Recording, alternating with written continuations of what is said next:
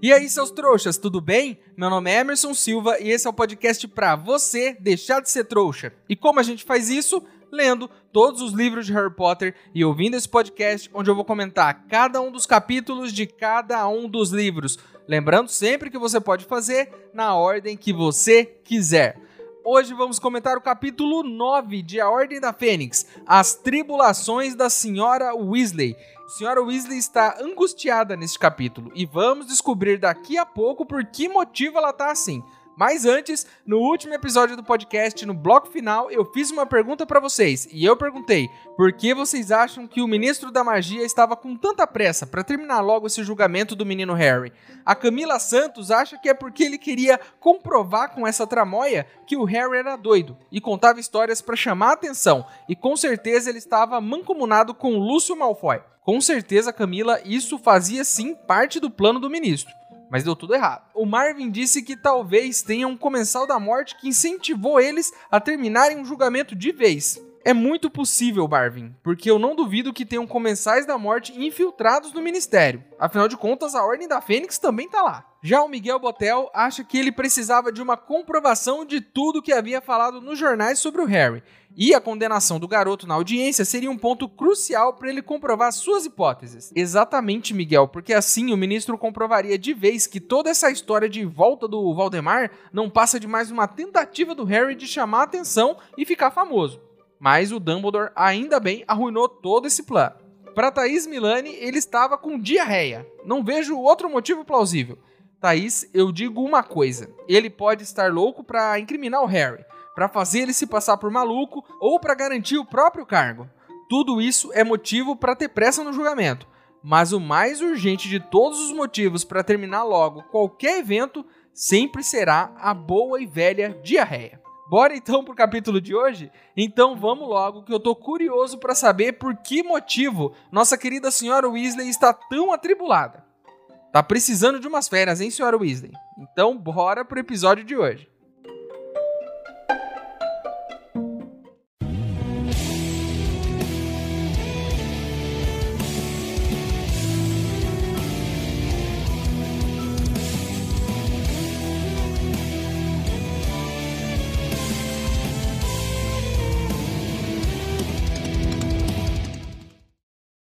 Este episódio é patrocinado pelo nosso novo apoiador, Iago Teixeira Sampaio Dias. Muito obrigado pelo seu apoio, Iago. Seu gesto me enche de alegria e me motiva a continuar por aqui com força total. Sua ajuda vai direto para o meu cofrinho para podermos melhorar os equipamentos aqui da gravação do podcast. Muito obrigado mesmo, esse episódio é para você.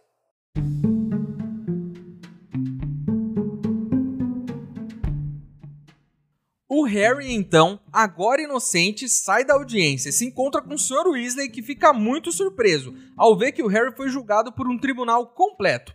O Dumbledore nos levantou essa questão e realmente é muito estranho. Mas a vontade do ministro em condenar o Harry era tão grande que ele teve que convocar um tribunal inteiro para isso. E mesmo assim ele fracassou, mostrando que ele é um bosta como nós já havíamos imaginado no passado. A liberdade deixou o Harry mais leve, muito mais leve, e de repente tudo pareceu mais engraçado para ele. Inclusive o problema do banheiro que o Sr. Weasley vai ter que resolver. É engraçado porque não é você que vai ter que ir lá desentupir um banheiro enfeitiçado, né, Harry? Se você tivesse que ir lá, correndo o risco de levar um jato marrom na cara, não acharia graça nenhuma. Por sorte, o Sr. Weasley disse que é fácil de resolver, mas que essas sabotagens de bruxos têm se tornado frequentes e que isso é um mau sinal, como se algo ruim estivesse prestes a acontecer. Claro, o Coiso voltou, tá reunindo um monte de arroaceiros, né? E ele odeia bruxos que não têm sangue puro, mas odeia também os trouxas. Então não pense você aí do outro lado que tá me ouvindo, que você tá seguro. Ele odeia você também. A gente tá ferrado. Você aí, se prepare. Vai sobrar para todos nós. De repente, você vai no banheiro e a privada vai cuspir em você. Ou suas tomadas vão começar a dar choques do nada. Ou seu chuveiro vai começar a esquentar água demais e te queimar. Claro que isso pode ser só um indício de que é hora de fazer a manutenção aí na sua casa. Mas pode ser também um comensal da morte zoando com você. Então fique esperto. Na saída do ministério, damos de cara com Lúcio Malfoy. Uma surpresa sempre desagradável, né? E o cara de peido faz o quê? Fica enchendo o saco, como ele sempre faz, só sabe fazer isso. É engraçado que ele pergunta aqui pro Sr. Weasley o que, que ele tá fazendo ali. Mas quando o Sr. Weasley devolve a pergunta, ele diz: Não é da sua conta o que eu faço aqui. Bem feito pro Sr. Weasley também. Ficar dando explicação pro Lúcio Malfoy agora? Por favor, né? Só vai embora, cara. Para de falar com gente chata. É a pior coisa que uma pessoa pode fazer. Você aí viu uma pessoa chata do seu lado da calçada? Aquele que só te enche o saco? Aquele cara que pede as suas coisas emprestadas e não devolve? Atravessa pro outro lado. Não dá conversa.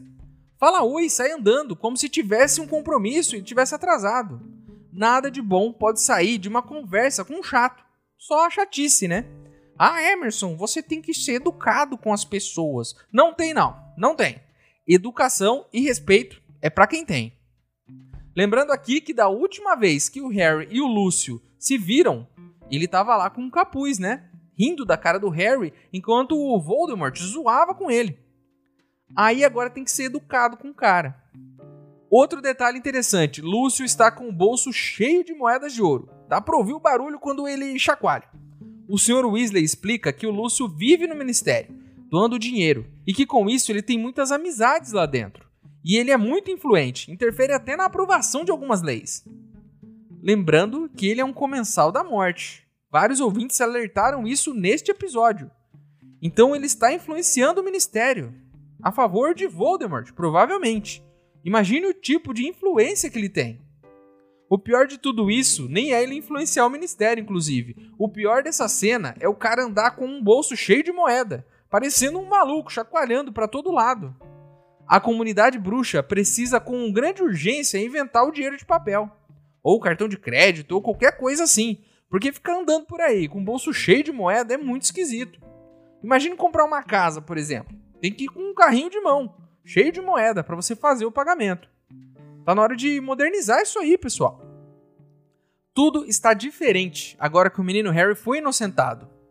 A muito zoada e suja casa dos Black ficou mais acolhedora. E até o monstro tá menos irritante. Tudo parece muito melhor do lado de fora quando ele tá bem por dentro também. Agora ele não tá mais preocupado, tá livre da ansiedade, de toda a tristeza, né? Ele consegue aproveitar as coisas. E vai um conselho meu aqui para você, jovem. A vida já é difícil. Então, sempre que puder, leve a vida com mais leveza, mais tranquilidade. Não transforme coisas que não são importantes em grandes coisas na sua vida.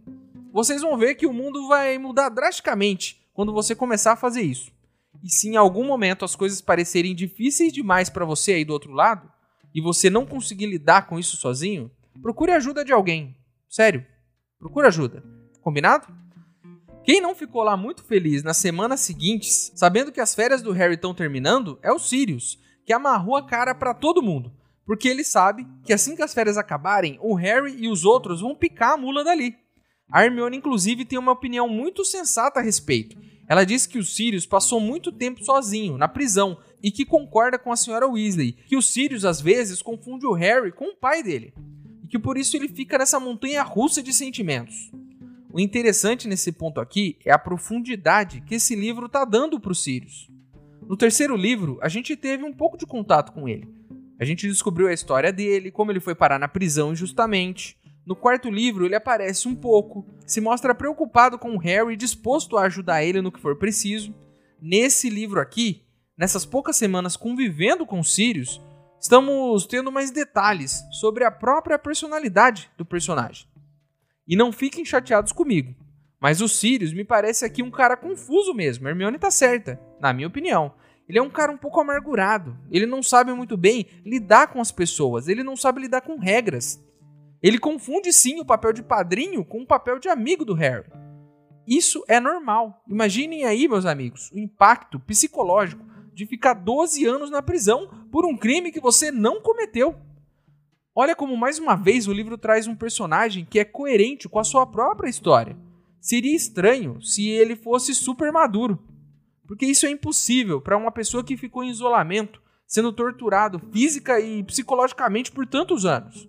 O livro mais uma vez nos entrega um personagem secundário com muita profundidade e personalidade também. Isso é incrível, olha quantos personagens que nem são principais nessa história e que têm personalidades muito complexas O próprio Crouch no ano passado tinha uma história inacreditável de vida e a cabeça toda zoada, e a gente se aprofundou nisso com o passar do livro.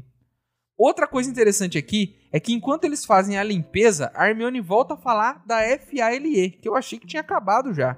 O Rony diz em algum momento que está se sentindo como um elfo doméstico, né? Que tem que ficar limpando a casa o dia inteiro. A Hermione então diz que é bom para ele ver como é horrível viver limpando as coisas. E que ela tá até pensando em organizar um evento da Fale onde os alunos limpariam a sala comunal para conscientizar sobre o terror das tarefas domésticas. Vejam só, como fazer tarefas domésticas é horrível para todos e Hermione concorda com isso. Você está certo, Hermione. É horrível limpar a casa, passar roupa, lavar roupa, é tudo horrível. A gente fica estilo Filch, né, fazendo tudo sem magia. Mas lembre-se você aí, meu querido trouxa, que enquanto você faz todas essas tarefas chatas, pode ouvir esse podcast aqui, lavando a louça, passando a roupa, limpando a casa. Eu tenho certeza que vai ser bem menos chato com a companhia desse apresentador aqui. Uma pena que os elfos e o Filch não tenham acesso a este programa. Na verdade, eles até têm, né? Basta ter um celular com, com internet aí.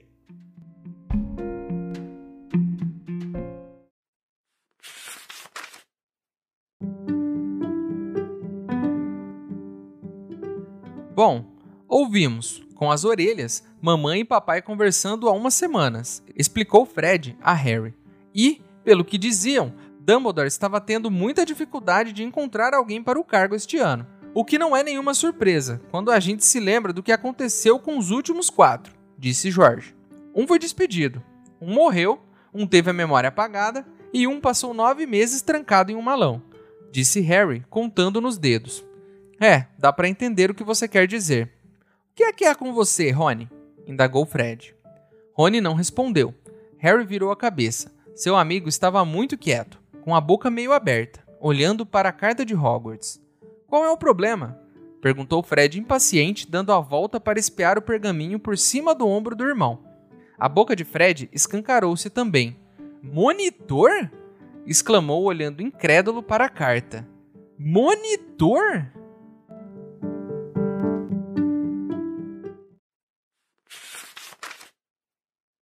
Ei, seu trouxa, se você tá curtindo o podcast, não se esqueça de deixar uma avaliação na ferramenta que você estiver ouvindo, caso ela tenha esse recurso, é claro. Assim o programa ganha uma moral e chega ainda mais trouxas como você.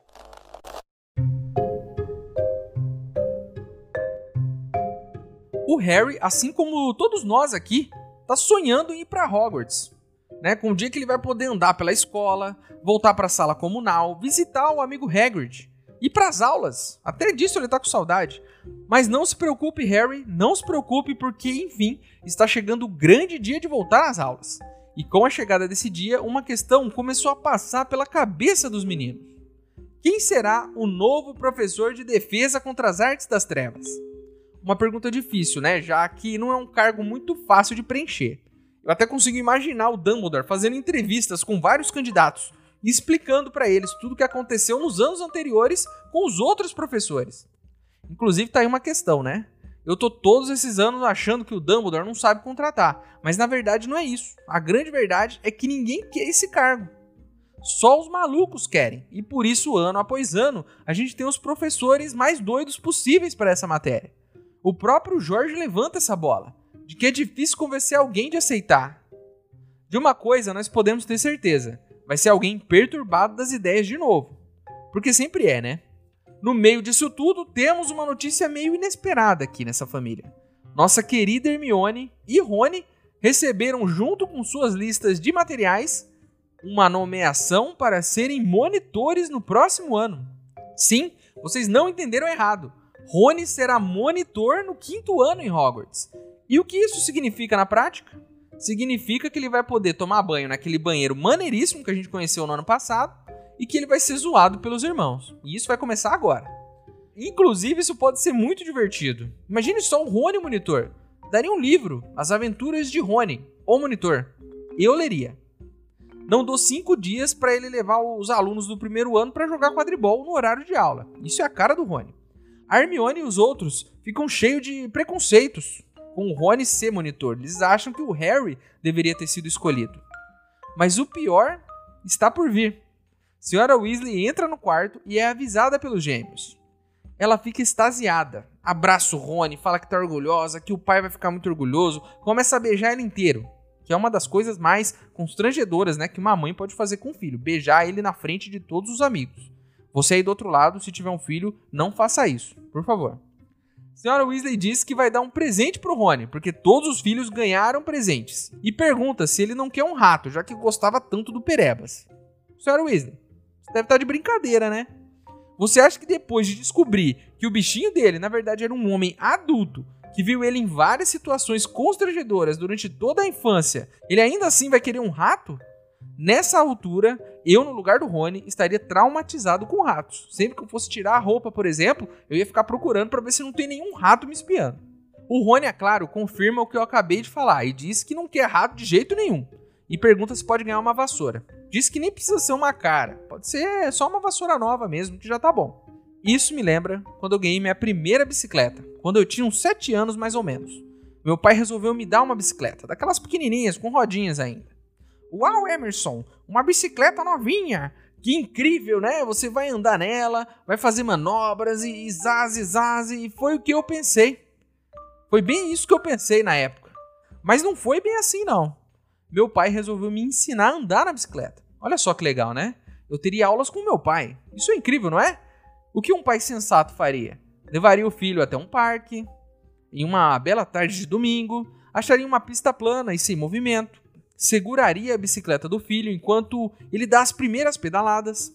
Ele diria que estaria ali o tempo todo e que não iria soltar a bicicleta. Mas aí, quando o filho estivesse confiante nas pedaladas, o pai soltaria, sem falar nada.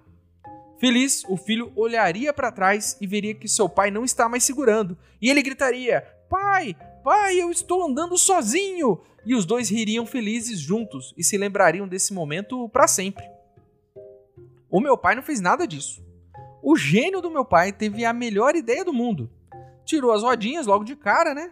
E me levou para a rua de casa. E vale destacar aqui que a rua da casa onde eu morava tinha uma inclinação de uns 90 graus. Você tinha que subir com uma corda, porque não dava para chegar na casa. Aí ele pediu para eu subir na bicicleta e me soltou. Sim, ele me soltou ladeira abaixo, sem rodinhas, numa bicicleta nova. É claro que eu capotei e me ralei todo. E comecei a chorar, né? E falei que não ia mais andar na bicicleta. Sabe o que, que ele fez? Ele me deu uma cagada. Falando que eu devia ter feito desse jeito, daquele jeito, e que eu fui burro em cair. Olha só.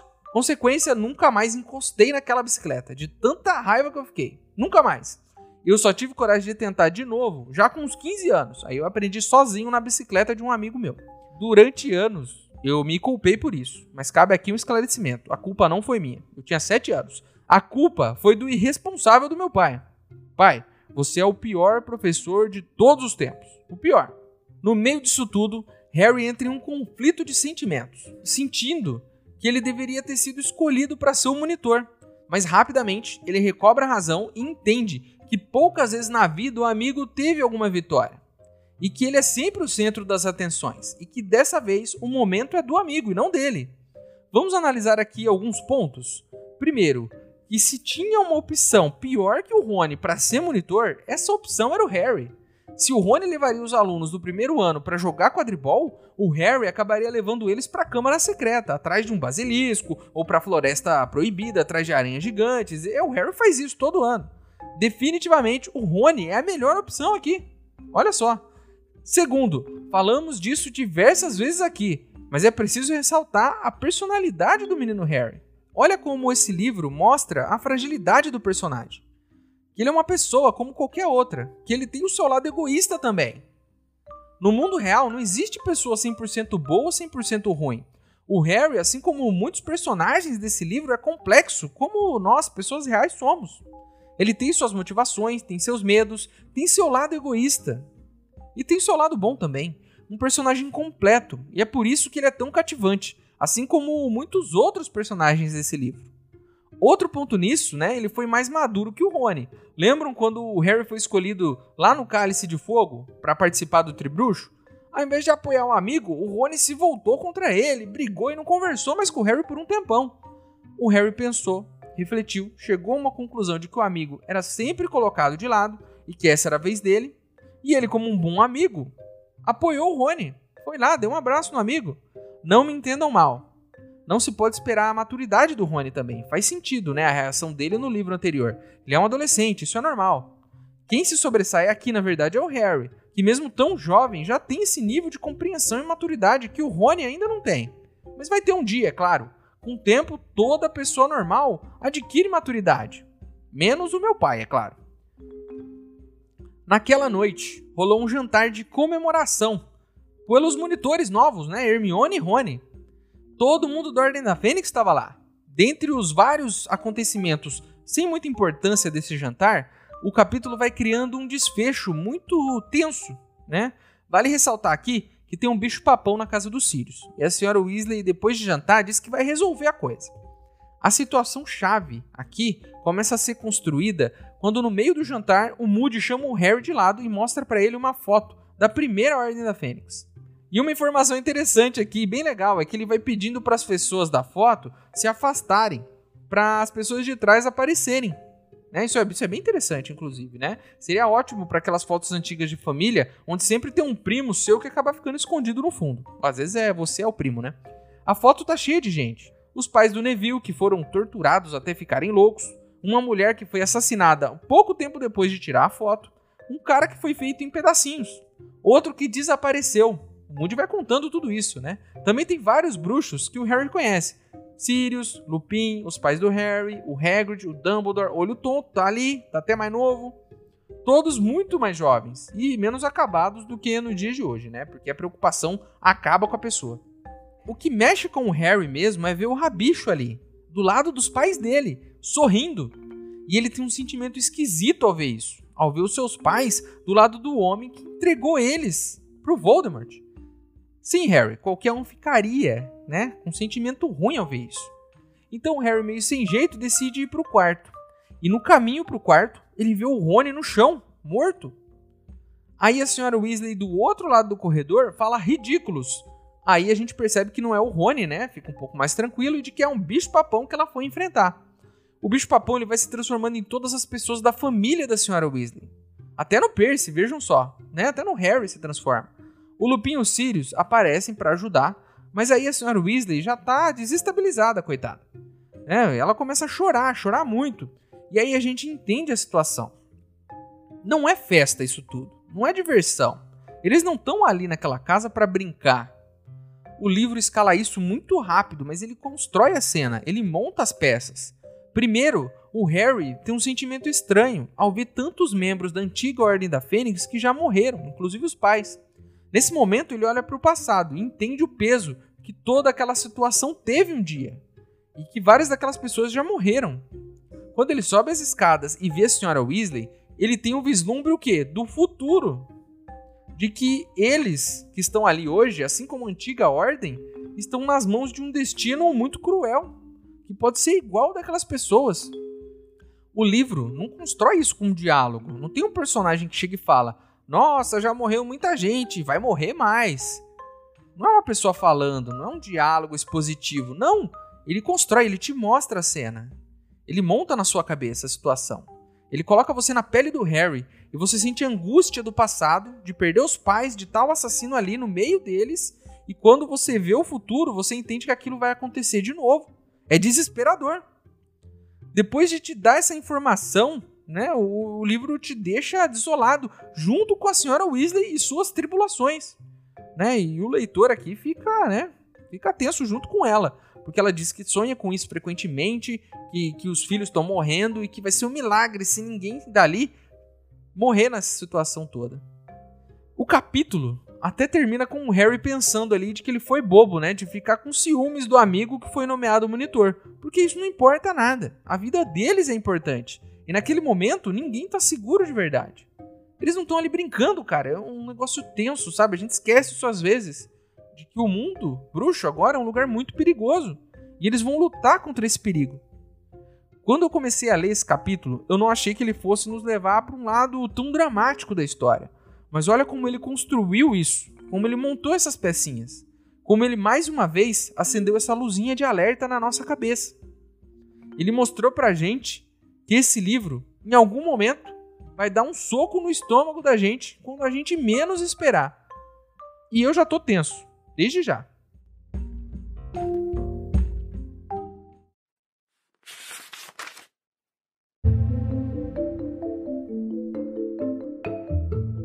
Ridículos! O corpo de Harry desapareceu. Um globo de prata pairou no ar sobre o local em que estivera o cadáver. Lupin sacudiu a varinha mais uma vez e o globo desapareceu em uma baforada de fumaça. Ah! Ah! engoliu a senhora Weasley em seco, e tornou a se desmanchar numa torrente de lágrimas, com o rosto entre as mãos. Molly, disse Lupin desolado, aproximando-se dela. Molly, não!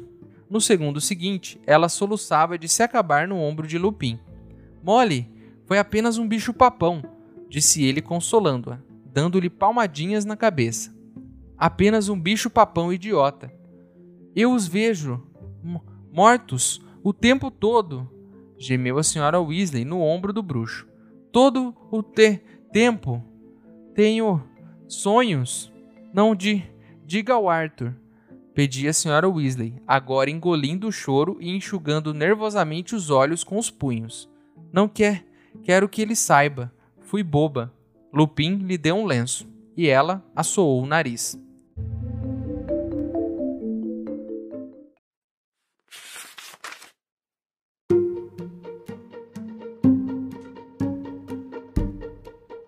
Então é isso, meus queridos. Terminamos mais um capítulo de Harry Potter e a Ordem da Fênix. A capa do episódio de hoje foi ilustrada pelo Sabine William. Agora você pode virar apoiador do podcast. O link tá aqui na descrição do episódio. Mas se você não puder ou não quiser, não tem problema. O mais importante é você continuar aqui com a gente, ouvindo cada um dos episódios, para deixar de ser um trouxa. E chegou a hora onde eu, o maior trouxa de todos, pergunto para vocês, os outros trouxas, se vocês fossem escolhidos como novos monitores em Hogwarts, que presente mágico pediriam aos pais de vocês? Eu pediria um frasco de poção polissuco. Assim eu me transformaria em outra pessoa e não teria que trabalhar como monitor o ano inteiro. O nosso e-mail é e-maildostrouxas@gmail.com. Ele tá aqui na descrição do episódio. Manda seu e-mail para mim, que se eu gostar, eu vou ler ele aqui. Você também pode falar comigo pelas minhas redes sociais. Meus usuários estão aqui na descrição do episódio também certo? Então é isso. Vejo vocês no próximo episódio. Estou muito tenso depois desse capítulo, porque já me deixou preocupado com todo mundo e eu espero que as pessoas saiam bem desse livro. Só espero. Mas tem muito capítulo pela frente e a gente sabe, em algum momento vai dar ruim. Mas vamos com coragem, certo? Espero vocês no próximo episódio. Meu nome é Emerson Silva e esse é o podcast para você deixar de ser trouxa. Tchau!